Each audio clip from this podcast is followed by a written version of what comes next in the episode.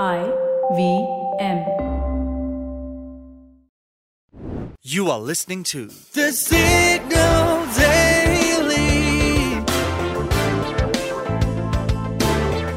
Brought to you by Front Page Studios.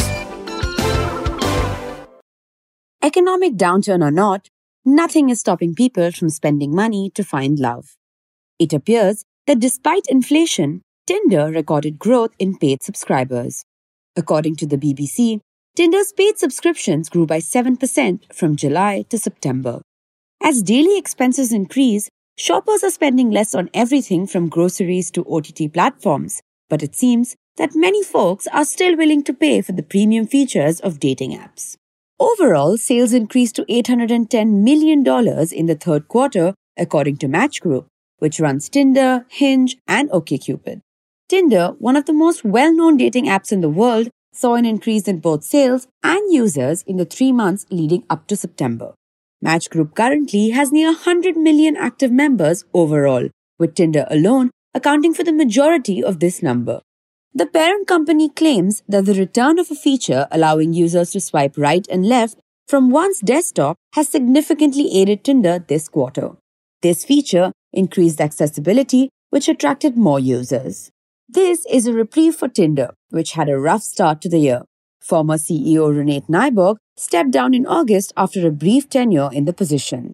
But everything is not rose tinted.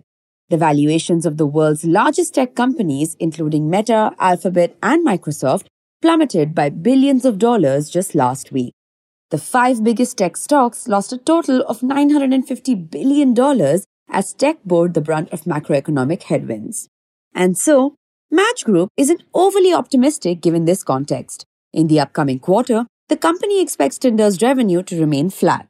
It's preparing for a slowdown by starting with cost cuts in marketing and staffing. The situation in India too is very similar.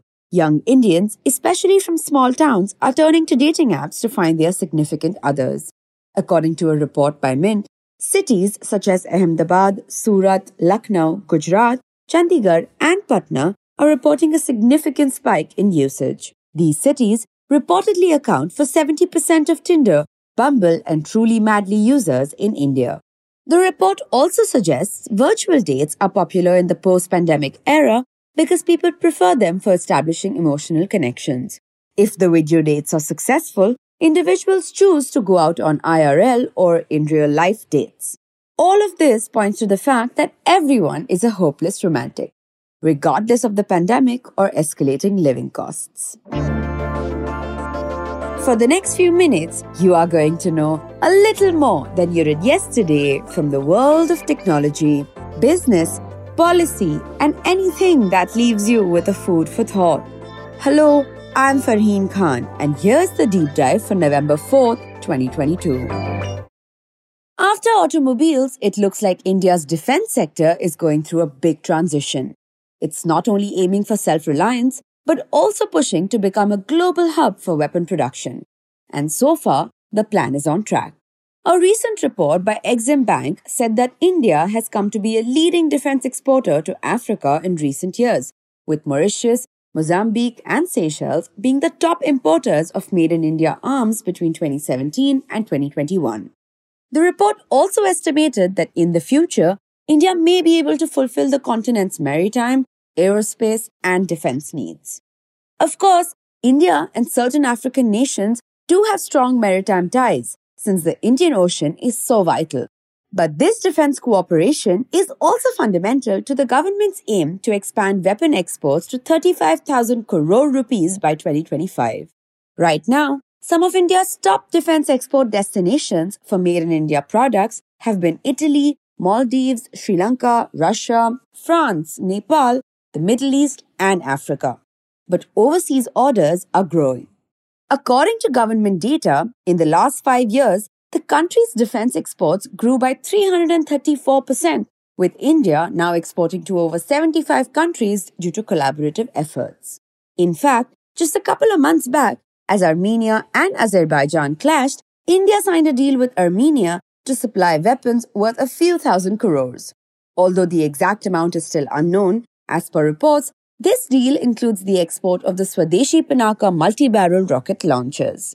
And speaking of indigenous weapons, India is not just focusing on amping up exports. The center has stressed the importance of self-reliance. The worry is that dependence on imported technologies for defense can be a strategic vulnerability.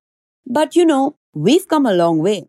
Just earlier in August, India's first indigenous aircraft carrier INS Vikrant was commissioned over to the Navy. Moreover, according to a study released by the Stockholm International Peace Research Institute or the SIPRI, among the 12 Indo-Pacific nations, India ranks fourth in self-reliant arms production capabilities. Yet, at the same time, India was the second largest importer of arms for its armed forces in 2016 to 2020.